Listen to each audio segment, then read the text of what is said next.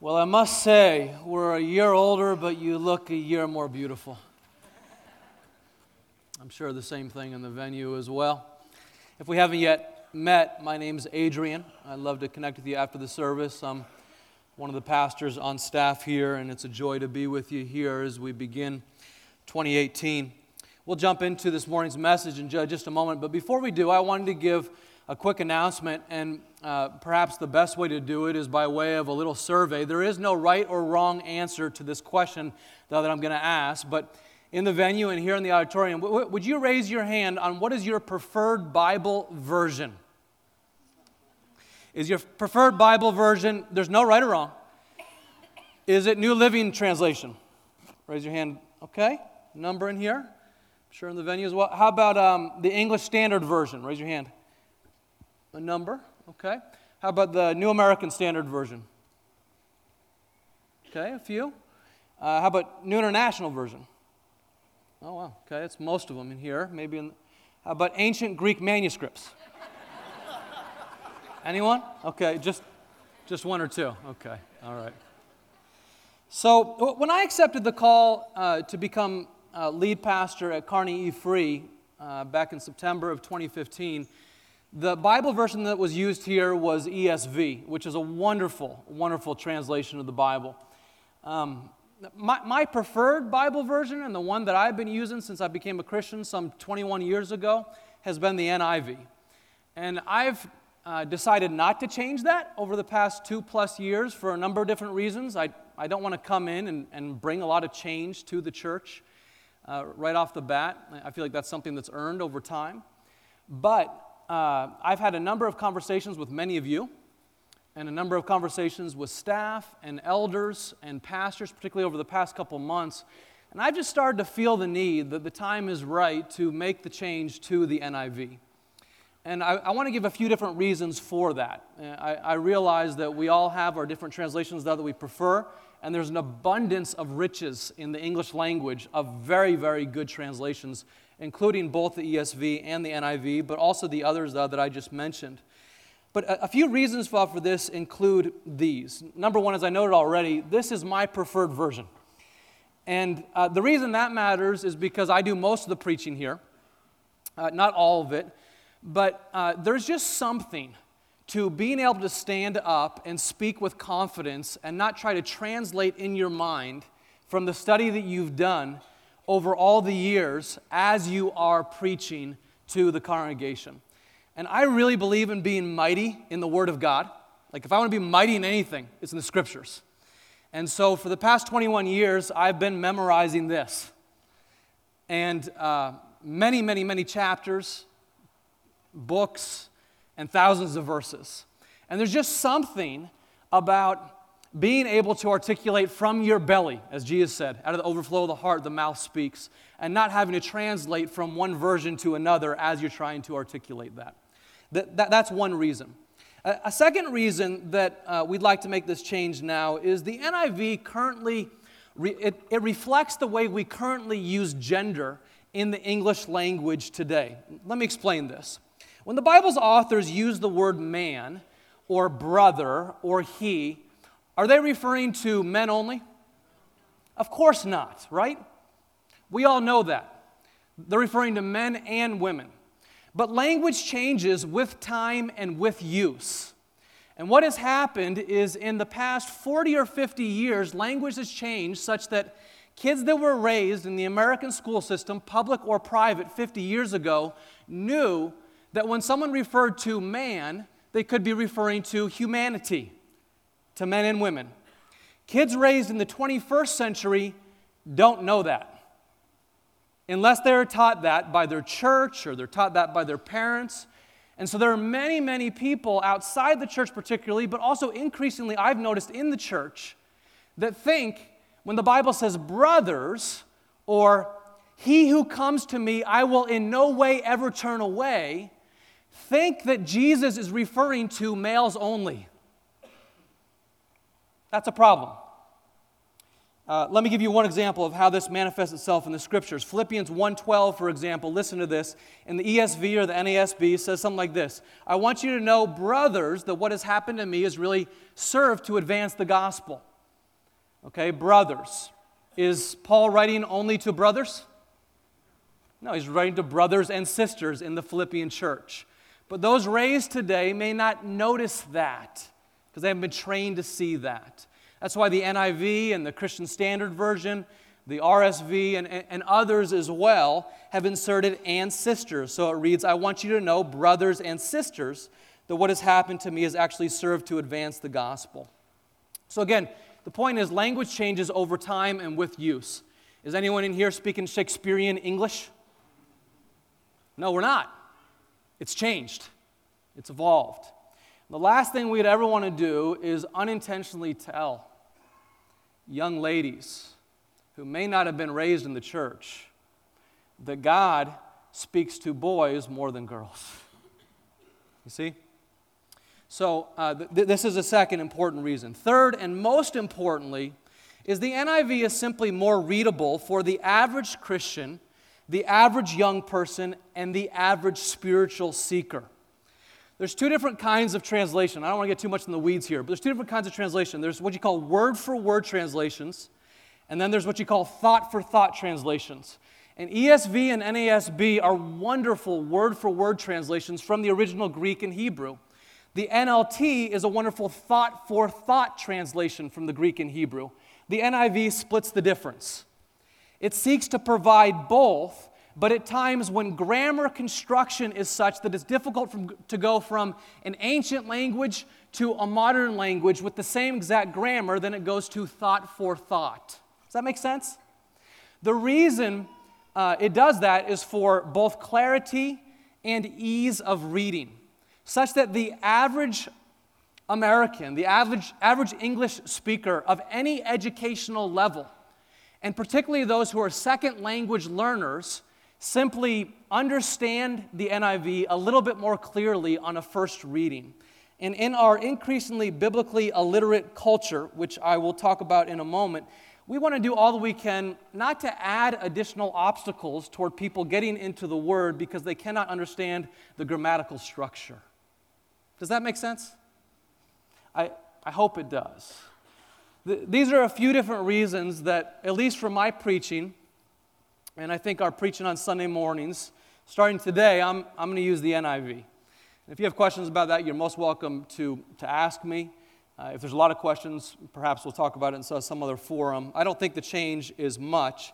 These are both wonderful versions, and I will continue to use both in my study. In fact, I'd encourage you to use a number of different versions in your study. It helps amplify the, the scriptures as you go. Uh, last word on this. Um, if, you, uh, if you happen to be in the category of people who bought an ESV Bible because you assume that would be my Bible that I'm preaching from going forward for the next decade or however long the Lord has me here, I hope much longer. Um, and you happen to be in that category of, of people who bought one specifically for that purpose to follow uh, me on Sunday mornings, uh, I don't want to present any economic hardship. And I'll, I'll, I mean this I will personally buy you another Bible of your choice in the NIV if that's important for you to follow on Sunday morning. The last thing I want to do is present any economic hardship. We'll also have Bibles for free. Um, they're just basic Bibles here on Sunday mornings starting next week in the NIV, but many, many wonderful translations. Last thing I want to do is create any kind of hardship or obstacle. But I hope this actually serves our church by making the Bible more accessible to all people of all educational levels, and uh, particularly those who are above being raised in our contemporary context. Sound good? Okay, I hope I didn't lose you. All right, let's. Uh, oh, and, and then, you know, if you're, if you're using the YouVersion app, you just go up to the very top and you switch from ESV to NIV, and you'll be following the verses I put up on the screen. One reason to use a Bible app instead of the paper, but that's probably the only good reason to use the Bible app instead of paper. More on that another day. All right, let's shift gears. to today's message. How much time do I have? All right. I wonder if you remember a time sitting on your mother's lap or sitting on your grandmother's lap. And as you sat down as a child on your mother's lap, she began with these words Once upon a time. You remember that? Boy, I tell you, those are some of my most treasured childhood memories. To sit on grandma's lap or mom's lap and to see her open up a book or begin a story from her childhood and say, Once upon a time. And then maybe 15, 20 minutes later, she concludes with, And they all lived happily ever after. Don't you love those memories? Uh, we love those memories for a couple different reasons. One, it's with mom, right? But number two, there is something about a great, riveting story that is hard to beat. When you get into a great, riveting story that someone reads to you or tells you, it just has a way of grabbing your attention and holding you in the moment the way almost nothing else can. What we're going to do here in this year's sermon series, this year's sermon series, I'm serious, is navigate through God's great story over the course of 40 weeks. We're going to take a couple different times to do a couple other mini series that are particularly relevant to us and where we're living right now for about five weeks each. But that gets us to about 50 weeks where we're going to look at God's great story and our story through the lens of His great story. Do you know that the Bible is God's great story? Do you know that? It's, it's full of all kinds of small stories along the way that include all of the wonderful elements from the stories that we loved as children a build-up, and then a conflict, a crisis, a damsel in distress, a hero who comes and he is the victor and rescues. I mean, you think about those different elements in Les Miserables or in Star Wars or Roots or the Chronicles of Narnia or whatever your favorites are. You see those elements in great stories. And do you know you see those same elements in the Bible? Think of Abraham and Sarah. You see all of those. In some cases, you see both the hero and the villain in the same person. Okay? You, we'll see individual episodes in God's story that bring us to those great movements of any great story. But in addition, in this series over this year, the most important thing that we'll see is one continuous story of God. It's about God telling of his love for his creation, his love for his people, his dramatic rescue of us who have slipped. It's the ultimate story of God's redemption and hope. Now, we live in a very unique time in American history. Let me speak to it for just a moment, at least as it relates to, to the Bible. There's a 2017 survey that, that was done of over 3,300 Americans all across the United States that demonstrated 87% of American households own a Bible. Almost 9 out of 10. It's amazing. And yet, the same survey demonstrated that 11% of Americans will ever read through the Bible in their lifetime. From 9 out of 10 to 1 out of 10. That's unique to our current cultural context. The Tonight Show host Jay Leno, if you're young, you may not remember him. But a few years ago, he's the Tonight Show host. He did this little informal survey of his audience as he's trying to test Bible knowledge. So he asked his audience, well, one night, um, uh, who knows one of the Ten Commandments? Just one, any of them. And one woman stood up and she said, God helps those who help themselves. And everyone laughed, just as you did. And Leno kind of nodded his head and said, No, that's not one of them. And everyone laughed again. But no one else had another. No one else in the audience raised their hand with one of the Ten Commandments. We live in a time, really the very first time in American history, where Generation Y, that is very young people, and Generation X, basically 1835, are lived in a post Bible age, almost a post Christian age. Certainly, in some areas of America, it is a post Christian age. We live in a time today where people simply do not have handles for what the Bible teaches and how they would understand it for themselves. And this is the very first time in American history that we run into such a day. You, you got to understand that across American history, the Bible has been seen as essential literature even by those who are not believers. You go back to our founding fathers, for example, who included many wonderful Christians and also many wonderful people who were not Christians. But even amongst those who were not Christians, such as Benjamin Franklin and Thomas Jefferson, they understood the Bible to be essential literature for developing a moral code and understanding Western civilization. That day has passed, unfortunately. In the past 30 years or so, it's moved from a day where it was basically assumed that everyone had some knowledge of the Bible to now the assumption that when I preach, I assume that, that most people don't have a knowledge of the Bible. Because that's what I see in my conversations. Uh, not specifically with you, but just in general. And I'm sure you see the same thing as well. Part of it is that today we hold a prejudice against what is old. Isn't that so? We hold a prejudice in our culture against what is old. There's a prejudice, unfortunately, in our culture against people who are old. And therefore, there's also a prejudice in our culture against books that are old. And so, the idea to many people of picking up a 2,000 year old book seems archaic or irrelevant or maybe even worse. Now, I gotta say, this is not the fault of Generation Y or the millennials, is it? We don't blame them for not being taught how critical the Bible is. I look in the mirror. I think a big reason for this is that um, many of us, again, simply haven't been, been taught the handles for holding on to the overarching categories of the Scripture. And because we haven't been taught the meta narrative, these handles, these, these basic themes, the Bible starts to feel a little bit random. We kind of flip through it and say, maybe I'll find something that looks good. Let's try that. Anyone? Ever done that? But if you start to see how the Bible fits together from Old to New Testament, from Matthew to Revelation, from John to Isaiah, then it starts to make more sense to us. Perhaps also we've lost some of the biblical literacy because pastors simply haven't stood up and challenged people. Priests, pastors simply haven't stood up and challenged people to read and study the Bible for themselves and give people an empowerment that you can do this.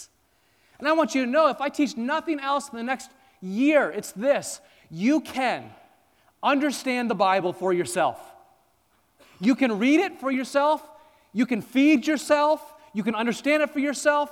The best I can do here on Sunday morning is give an appetizer, but you can feed yourself meals every single day of the week. I promise you, you can. Some of us have not been challenged, others of us have never stepped up to the challenge. I'm not sure which one it is for you. But this year, I want to give you another challenge, give each of us another challenge to step up to see the Word of God and how it applies to our lives. The Bible was written by 40 authors over a period of 1,600 years. 66 books in all, 39 in the Old Testament, 27 in the New Testament, but every author operated under the authority of the guidance of the Holy Spirit.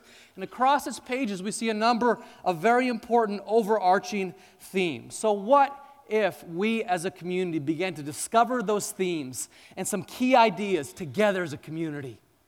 Well, What if we said, in a non judgmental way, wherever you are today, if you have a lot of background with the Bible or very little or no background with the Bible, maybe you're someone today, you're just asking questions, you're a seeker, you're a skeptic, someone else has drug you here to church today. I don't, we're so glad that you're here. Wherever you are, what if we all together as one community learned more about the most influential book in all of history? Would we be the worse for it? We'd be the better for it no matter what you believe. Now, to get there, I think it's really, really important, though, that we have some structure. We, we won't get as much out of the series as we could without very disciplined structure. So, I want to encourage you on um, a number of disciplines that you can keep, a couple different habits you can keep to get the most out of this series. And today's just an introduction. On the back of your outline, or at the bottom of the YouVersion notes, if you're using that on the app, you will see a number of sermon discussion questions for you to do with your family or your life group.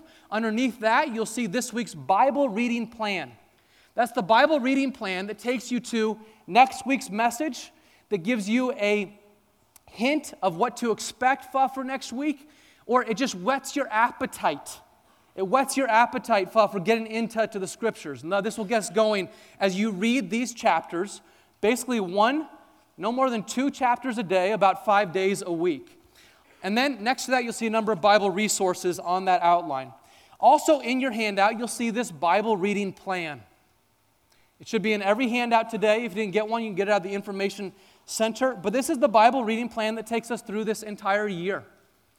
And uh, this Bible reading plan is not comprehensive, it doesn't take us through the entire Bible.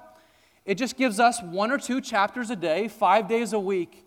And if you commit yourself to going through this, you will learn far more about the basic handles of the scriptures and big episodes of the scriptures than if you just read the scriptures in a haphazard fashion. Then you want to develop a system as you go. So you take that little Bible reading plan and maybe you put it in a notebook along with each of your notes from the 40 weeks of the series. And then that can become a reference point for you for the years to come. Because if you're like me, you forget things. So you go back and you hold on to the 40 weeks of study in the scriptures. And you say, There's my introduction to the Bible. One of the things that I sometimes do is hole punch them and put them in one of these. And then it just turns into a book that I say, Oh, I want to go to Isaiah 53. There it is. There's a great passage. Let me study that again. Another one of the things that you can do that is just so, so helpful, especially if you're now in the market for a Bible, given what I just said, is um, purchase a study Bible. You might have an app that you use on Sunday morning, and you might have a study Bible that you use at home. Do you ever read the Bible and you say, What was that? Come on, come on, y'all. Only me? Every hand should go up, or else you're lying, okay? We've all read the Bible and said, What is that about? Well, study Bible can help so much with that. Okay, you read a paragraph, you're not sure what it means, you read a chapter, not sure what it means. At the bottom of a good study Bible, you'll have numerous notes that help you explain the social the socioeconomic, the socioculture context that's going on, the literary context, helps you understand it for yourself. Again, you can do this. We all can do this. Uh, a couple other books that'll just be quick references, uh, easy to read. Um, the Bible Jesus read, which is an introduction to the Old Testament. What was the Bible that Jesus read? It was the Old Testament. That was his Bible. Okay? So this is an introduction to, to the Old Testament and um, understands it through 21st century eyes. And then here is another book called The Story. And it's 30 episodes. And it'll provide commentary for many of the same episodes, not exactly the same episodes, but many of the same episodes that we'll go through in this series. And it's an easy to read book by Max Lucado and Randy Frazee called The Story. There's also a DVD series that you can use in your life group that goes well with the story. It's superb. So, uh, there's a number of diff- different resources. Last resource I'll mention is this. Okay, if you don't like reading, you can listen to the scriptures. The YouVersion app will do that for you. And there is nothing wrong with that. Sometimes I'll vary my reading by listening to the scriptures, and it helps me to see and hear the word in a different way. Do you know that until about 1500, everyone only listened to the scriptures? Except for the most elite learners. Otherwise, everyone just listened to them read the scriptures. So, nothing wrong with you putting these to your, your phone and getting a, a Bible app and listening to those chapters. Again, five to 10 minutes a day of reading or listening to the scriptures, followed by five minutes of praying through what you read, could you imagine if we all committed to that and at the end of the year we all learned the Bible much better? We realize it's not arbitrary, it's not random. We can learn it, we can hold on to the handles. Wouldn't that be great? Amen. Let's go for it. Okay. I'm excited. I hope you are excited. Please be excited with me. A few things on this series, a few ground rules. This is a no guilt series. This is a no guilt series. If you don't know much about the Bible, if you're in that category of people that don't know the Ten Commandments, welcome. Welcome. This is a safe place to learn. This is a non judgmental place to learn. We've all been there. And this is not going to become a Bible answer man contest. No way.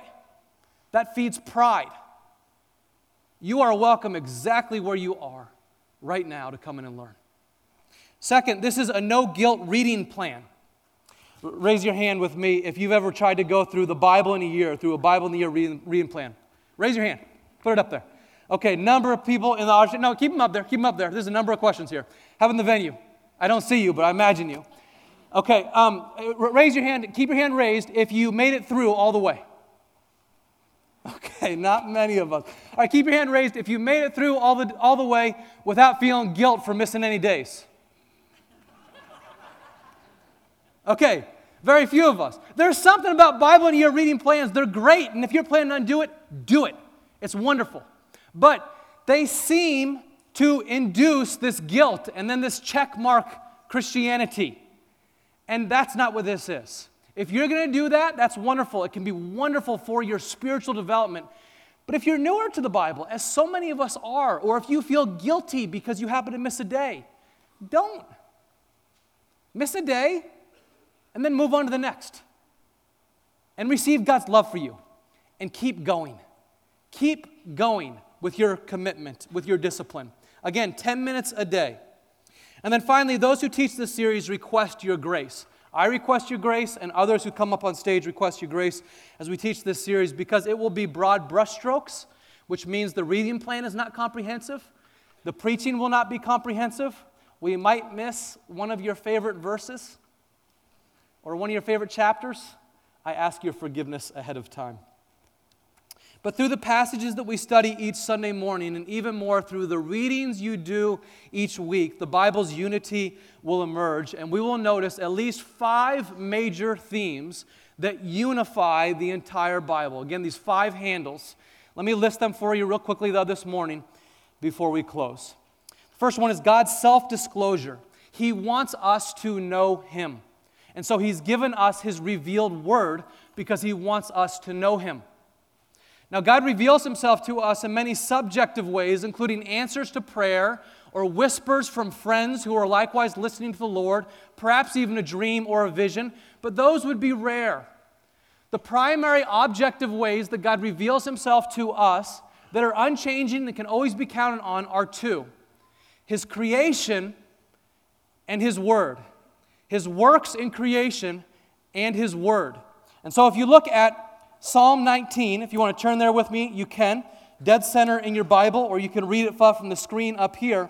Psalm 19 speaks these two ways that God has objectively, transcendently revealed himself to us, and we can always count on learning something about God as he's revealed himself through these two means.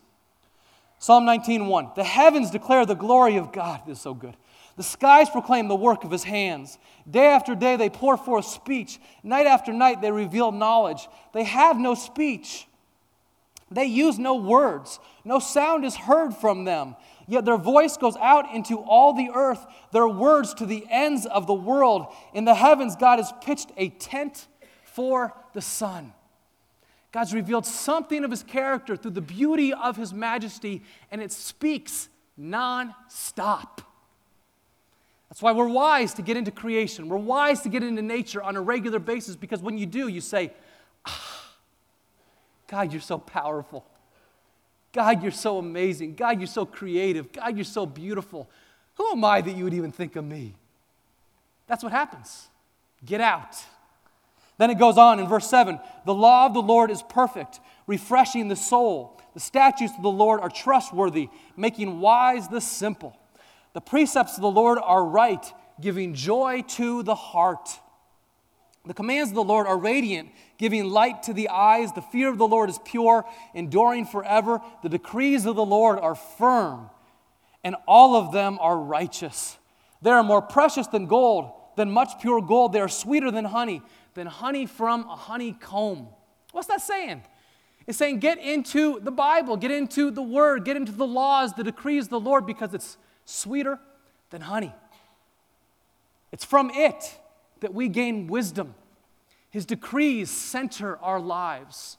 So we get into the Word. If you want to learn about the unchanging character of God, you don't look at Christians. If you want to learn about the unchanging character of God, you don't just look at the church. If you want to learn about the unchanging character of God, you look at His Word. And you see a personal, loving, just, holy, merciful, kind, patient, compassionate God. Second, we will learn the devastating consequences of human failure.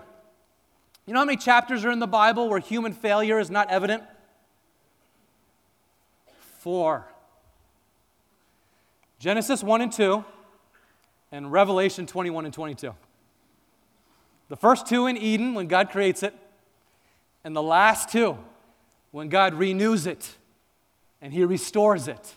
Otherwise, sin, human failure, is pervasive across all of the Bible. In one way or another, you see its tentacles. Now, why is that? Because it's pervasive in our world, isn't it?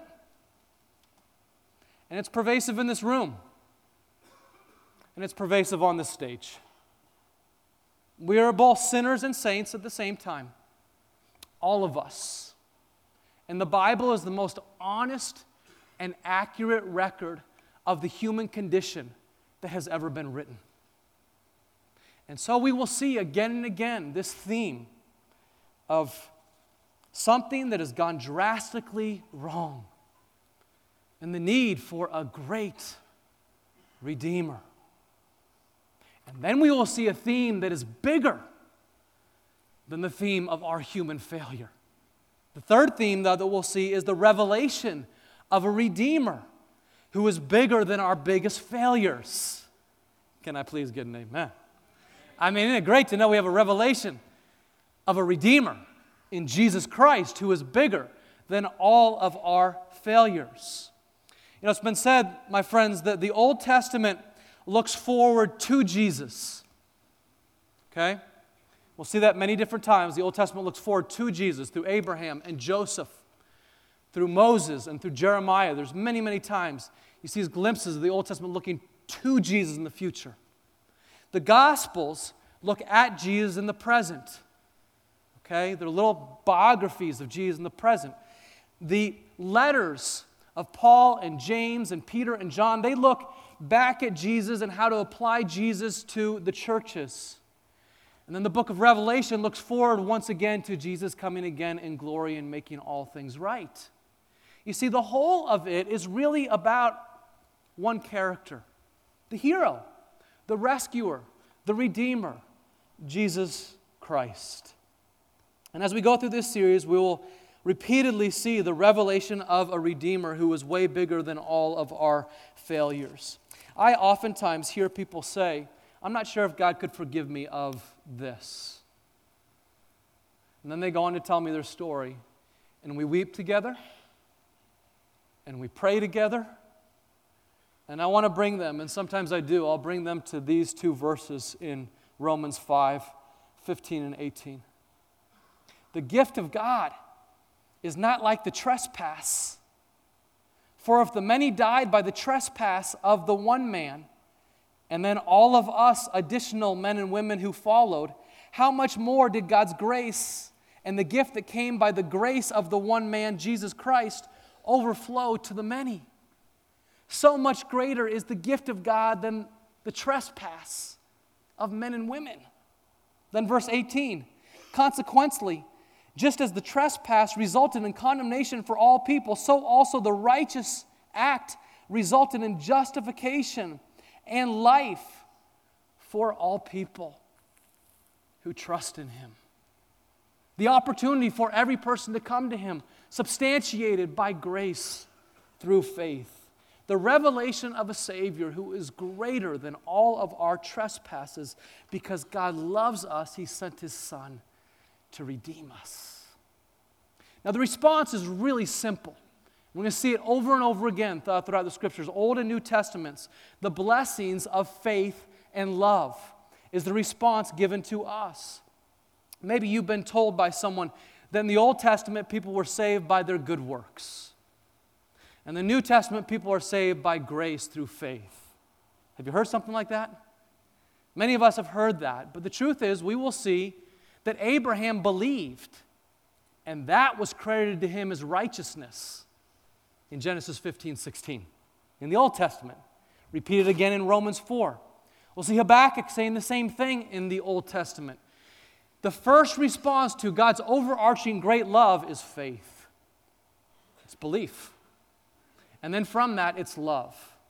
Now, of course, the, sal- the, the, doctrine of salvation by grace through faith is articulated more clearly, becomes crystal clear in the New Testament, but we'll see it at many, many different times and places in the Old Testament scriptures as well. This is so helpful for me because I sometimes get overwhelmed by the great puzzle called life. You know? You know what I'm saying, Angel? I mean, sometimes I get overwhelmed by putting together all these different puzzle pieces of uh, parenting and being a good father and keeping up with the sports and politics and social media and church and relationships and you know where do they all fit in place and it just feels overwhelming to which a really simple statement of God loves you and He's coming for you and He wants you, He desires you. And the response is to roll down the window and allow in the unchanging wind of the love of God in your life and respond to that with faith and love. I tell you, that kind of response offered to us is really refreshing when you're looking at all the different puzzle pieces of life, which at times seem so overwhelming. And so we'll see that again and again in this series. And finally, as I wrap up here in just a moment, is the expansion of the eternal kingdom of God. God's kingdom is at hand with us right now. The kingdom of God is an overarching message, particularly from the prophets of the Old Testament and then throughout the New Testament, in which Jesus says the kingdom of God is at hand. And the kingdom of God, simply defined as this it's the rule and the reign of God in the lives of men, women, and children, and in social structures that conform to Jesus. It's the rule and the reign of God in our lives and in social structures that conform to Jesus. In other words, it's wherever you see something, you say, Ooh, that's Jesus. Ooh, that's what Jesus would want done in the world. That's the kingdom of God. And this is the primary topic that Jesus speaks on. The prophets speak to it frequently as well. The kingdom of God happens, it is among us when a problem drinker puts down the bottle and gets into community and learns that his identity is actually in Christ. The kingdom of God has come when that happens. The kingdom of God has come when a young child down in kids' ministries downstairs makes an embrace of Jesus and they realize that God has come for them as well. And no matter how unstable their home environment is, they are loved right here on Sunday morning. The kingdom of God has come there. The kingdom of God has come when a church says, you know what, we're not just going to be about ourselves, but we're going to look out to the world we're going to start with a single village called Magangué, Colombia. And we're going to celebrate by sponsoring 330 kids and personally investing in them. And then next year, in 2019, we're going to build a church and have a bunch of short term mission projects down there because we care about them every bit as much as we care about ourselves. The kingdom of God has come there as well. The kingdom of God has come whenever a man sacrifices for his wife. The kingdom of God has come whenever a man says, I'm going to be a servant leader, a courageous dad for my kids, to give them example of what real godliness looks like. The kingdom of God has come there. The kingdom of God has come when a woman says, I'm going to build up my man rather than tear down my man. The kingdom of God has come there as well. Friends, Jesus invites us be participants in his glorious, eternal, ever spreading kingdom. The basic arch, the, the basic narrative goes like this God created out of love, and he made a garden, and people messed it up. And yet, God said, I'm not done with you. I'm not done with you. Keep tending to the garden. Make it better. I'm going to give you good work. Keep tending to the garden. Make it better. And expand my good news wherever you go. Bless others wherever you go and whatever you do. But you won't restore Eden. The kingdom of God has come, and yet it's not completely here. Christ will one day return. And then the eternal kingdom of God will be finally consummated. We're a part of it today, expanding it today, but we won't ever completely restore Eden Christ himself will do that.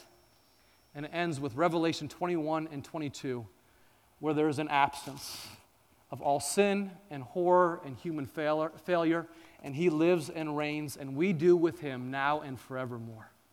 That's how the story ends. It sounds pretty good to me. Are you excited for this series? Yes. I'm looking forward to this series. Let's do this as we close. Let's stand up here together in this room and in the venue, and we will read one final verse before uh, the worship team com- comes up on stage, both here and in the venue. And uh, I just want to remind you as we read this verse from a turning point in Israel's history as they go into their promised land, that the sharp edge of every great movement of God begins with this a commitment to His Word and a posture of humility that says, Bring it on, God. Bring it on. Speak, Lord, for your servant is listening.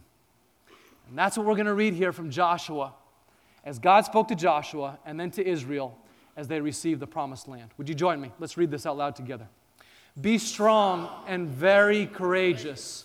Be careful to obey all the law my servant Moses gave you. Do not turn from it to the right or to the left, that you may be successful wherever you go. Keep the book of the law always on your lips.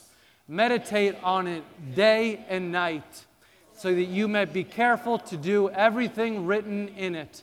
Then you will be. Amen. Amen.